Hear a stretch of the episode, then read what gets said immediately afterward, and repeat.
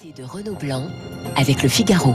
Bonjour Aïm Corsia. Bonjour. Grand rabbin de France, j'aimerais parler avec vous du, du, climat ambiant de la campagne, où j'ai rarement vu autant de candidats se servir de, de l'histoire, euh, quitte à la réécrire pour faire avancer euh, leurs idées. Dimanche, et Guillaume Tabar en faisait référence, euh, Aïm Corsia, Anne Hidalgo, voulant dénoncer hein, la logique du, du bouc émissaire et le discours de l'extrême droite, a fait un parallèle entre la stigmatisation de la communauté musulmane d'aujourd'hui et les juifs dans les années 30. Vous avez été choqué, interpellé par ce parallèle c'est l'utilisation incessante de l'histoire qui devient compliquée difficile. Moi, je reviens d'Auschwitz. J'étais à Auschwitz jeudi dernier avec 180 personnes, beaucoup de jeunes, et ils découvrent l'histoire et on leur explique justement que il y a des racines de ce qui se passe aujourd'hui dans l'histoire, mais pas en faisant des raccourcis, des amalgames.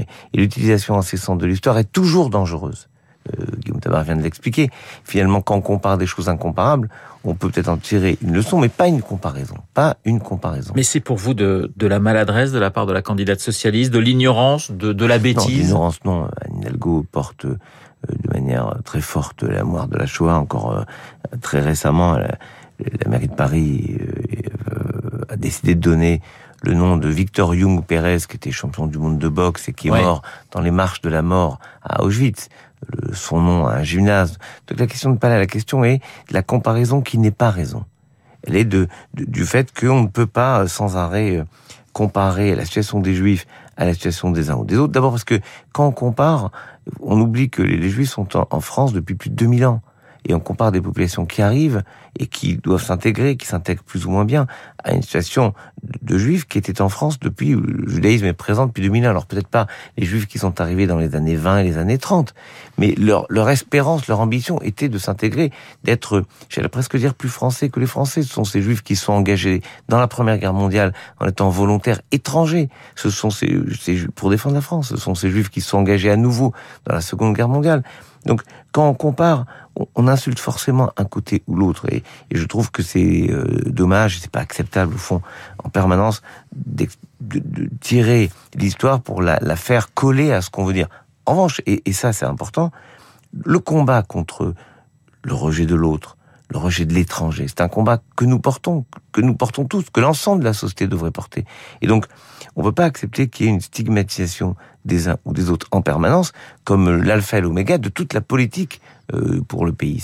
C'est, en cela que je trouve important d'utiliser les leçons d'histoire. Chaque fois qu'on a exclu, ou chaque fois qu'il y a une parole qui exclut quelqu'un, ce n'est plus la France. Aïm Corsia, la campagne avait commencé, si je puis dire, avec les propos d'Éric Zemmour sur euh, sur Pétain, Pétain qui aurait su, euh, qui aurait sauvé des, des Juifs français.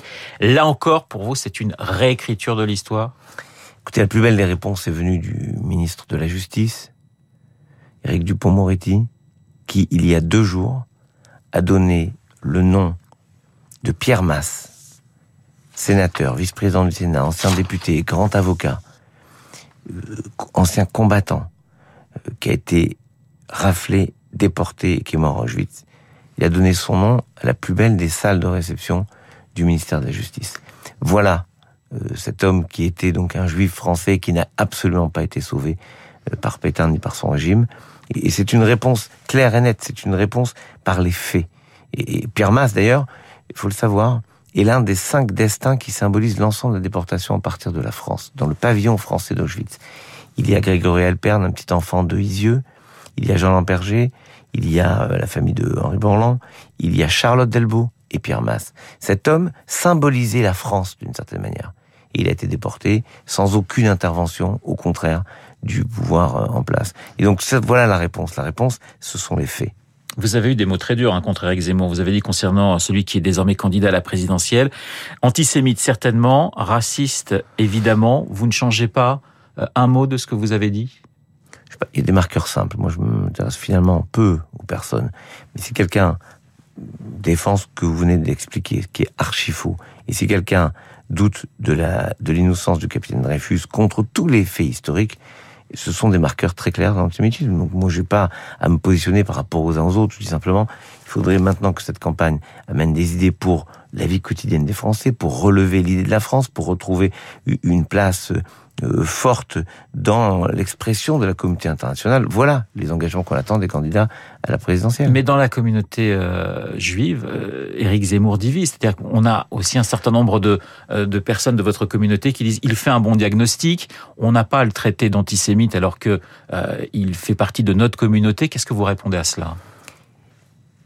Si vous voulez, sur les deux points, le diagnostic, finalement, c'est le boulot normal de, de quelqu'un qui s'intéresse à la politique, surtout quand il était journaliste. C'est votre travail, finalement, de faire un Je ne dis pas que son diagnostic est le bon, je dis que certains partagent son C'est diagnostic. son travail, Ouais. c'est le travail du journaliste de faire un diagnostic. Donc, on peut dire les choses. Mais quand ensuite on utilise, encore une fois, l'histoire, et que on dit des choses qui sont absolument contraires à la vérité, et qui ont été toujours des marqueurs des pires ennemis et de la République et, et- et- et de la communauté juive, alors on, on prend un risque d'être, euh, à moins de dire, maintenant, je peux dire ce que je veux parce que je suis de telle ou telle origine, mais en, en politique, on s'intéresse pas à la religion des uns ou des autres. Je, je m'intéresse pas à la question de la religion qui est la vôtre. Je, je sais pas, d'ailleurs, je me suis même pas posé la question. Et votre question maintenant me fait poser la question alors que c'est contraire à ce en quoi je crois. Donc, on s'intéresse pas à la religion des uns des autres. On voit les paroles, on voit les, les- les élans, on voit les espérances partagées. Or, les élans, les espérances ne sont pas conformes à ce qu'on peut attendre, à la fois de la vérité historique et d'un engagement à partager le plus largement possible cette espérance qui s'appelle la République. Vous aviez pris position en 2017 hein, avec euh, d'autres euh, avec d'autres personnalités, d'autres religions euh, contre Marine Le Pen et en faveur d'Emmanuel Macron. Est-ce que le grand rabbin de France pourrait s'engager à nouveau en 2022 s'engage. je- La position qui est la mienne, c'est de ne jamais m'engager, sauf quand les valeurs essentielles de ce qu'est la République euh, C'était le cas en sont 2017, atteintes. à C'était le cas en époque, 2017, Ouais. c'était le cas en 2002, mais je, je m'engage pas en politique. On doit avoir une forme de neutralité qui respecte d'ailleurs, vous l'avez dit, l'immense euh, diversité euh, des opinions euh, portées par la communauté juive. Le Pen et Zemmour, pour vous, c'est de l'extrême droite et c'est relativement pareil, identique? Évidemment, c'est la même chose. C'est pas moi qui le dis. Hein, c'est Jean-Marie Le Pen lui-même l'a expliqué euh, euh, dans une interview dans euh, Vanity Fair, je crois. Mais, mais vous voyez, ce qui, ce qui est beaucoup plus euh, gênant, c'est en permanence ces, sommations et ces assignations. Vous êtes de telle communauté, donc vous devez penser cela. Moi, je vois des, des occasions où on trouve évidemment des convergences. Vous croyez que parce que je suis juif, je suis pas atteint par euh, l'agression inqualifiable de la procession à Nanterre, une procession euh, catholique à Nanterre. Est-ce que c'est acceptable qu'en France, on ne puisse pas faire une procession déclarée à la préfecture, quelque chose de parfaitement normal dans un État laïque, c'est-à-dire qui garantit la liberté de pratique religieuse? Je suis atteint. Quand la, la mosquée, une mosquée est atteinte À Mulhouse à Mulhouse, je, Un cimetière, pardonnez-moi, c'est un carré, un cimetière Pardon. à Mulhouse. un cimetière euh, musulman, j'ai envoyé, un- Mulhouse. j'ai envoyé un Oui. message euh, au président du Conseil français du culte musulman parce que nous sommes atteints. En gros, tout ce qui touche à une espérance commune de, partage, oui, oui, de, de rêve, d'ambition commune, de, de, de, construire une société partagée, c'est devenu une agression. De la même façon que j'ai très mal vécu, on a très mal vécu, un vote à l'ONU, si vous voulez, qui, euh, qui explique que nous avons signé, que la France a signé de manière étonnante, qui explique que euh, il n'y a jamais eu de temple à Jérusalem et que l'esplanade du temple, que d'autres appellent l'esplanade des mosquées, L'esplanade qu'on des l'appelle- mosquées, oui. qu'on l'appelle comme on veut. Enfin, moi, je pense qu'il y a un temple. Maintenant, je, je défends aussi d'ailleurs. Ah, Mont pas- du Temple pour pour vous, esplanade des mosquées. Pardon, pardon. Pour vous, qui vous? Bah, pour vous, parce que vous avez vous avez en tant que grand rabbin de France dénoncé le Oui, vote de la. France. Oui, mais pardon. Si, si vous me dites pour vous, vous oubliez que s'il n'y a pas d'esplanade du temple, pour moi, en tant que juif, Je parlais du terme employé. Je, ne remets non, pas non, en cause le fait que ça soit un lieu extrêmement important je veux pour, juste vous redire pour, que pour votre de la même façon, Oui. pour nos concitoyens chrétiens, ça veut dire que il n'y a pas eu de présentation de l'enfant au temple, il n'y a pas eu de Jésus qui chasse les marchands du temple, et donc finalement, avec un petit vote à l'ONU qui serait passé complètement inaperçu, on nie ce qui fait la foi de, de millions et de milliards de personnes, sans que ça la touche vraiment cette fois. Mais en même temps, qu'est-ce qu'on a besoin d'avoir sans arrêt des, euh, des assignations et des, et des façons de, de, de nier l'engagement à la foi des uns et des autres. Qu'on vous pourrait pas vivre tous notre Ouais. foi de manière plus sereine Vous savez bien qu'on touche, quand- dès qu'on parle de, de Jérusalem, c'est très compliqué pour les trois grandes religions euh, monothéistes. Eh ben voilà, vous dites-le comme ça et ça marche très bien. Regardez, pour les trois grandes religions monothéistes, entrez à l'ONU, vous serez beaucoup plus efficace que les, les diplomates qui y sont. Euh, je voudrais qu'on revienne à l'histoire. Il y a trois jours, le mémorial du Mont Valérien a été euh, dégradé. Il était écrit Antipas. Euh, les deux S d'Antipas reproduisaient ceux des, des, des, SS. Ça a été un choc pour vous? C'est un choc? Oui. Ouais. Je suis très attaché à cet endroit. J'ai eu l'honneur de, avec Robert Maninter et le président des anciens combattants arméniens, d'accueillir le président de la République quand il a annoncé en 2014 la, la panthéonisation de Pierre Broussolet, Jean Zé, euh, Germaine Tillon et Geneviève Antonius de Gaulle. Nous étions là-bas. C'est un lieu sacré de l'engagement de ceux qui justement étaient des étrangers, des Arméniens, des, des Hongrois, des, des Polonais, le groupe Manoukian et d'autres. Plus de 1000 personnes ont été fusillées. Et de devoir utiliser ce lieu, le, le scandaleusement l'outrager, détourner ce qu'il incarne pour euh, un combat qui est vraiment pas une grande résistance, c'est inadmissible, c'est honteux.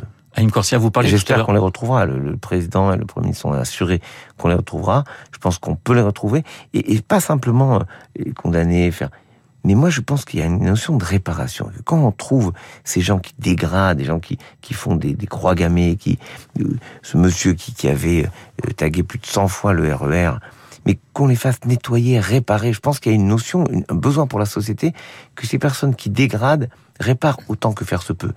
Vous avez parlé de laïcité euh, il y a quelques il y a quelques instants en disant que c'était ce qui nous permettait de garantir aux croyants et aux non-croyants de, de vivre de vivre ensemble, euh, de, constituer une nation. Vous avez le sentiment que la laïcité en France aujourd'hui, depuis, enfin, je dis aujourd'hui, mais depuis quelques années, est menacée ou qu'on la, qu'on en parle mal? Disons qu'elle est, elle est instrumentalisée pour lui faire dire des choses qu'elle ne dit pas. La laïcité, elle dit deux choses très simples liberté de pratique religieuse et neutralité de l'État. Quand vous dites liberté de pratique religieuse, ça dit bien ce que ça dit.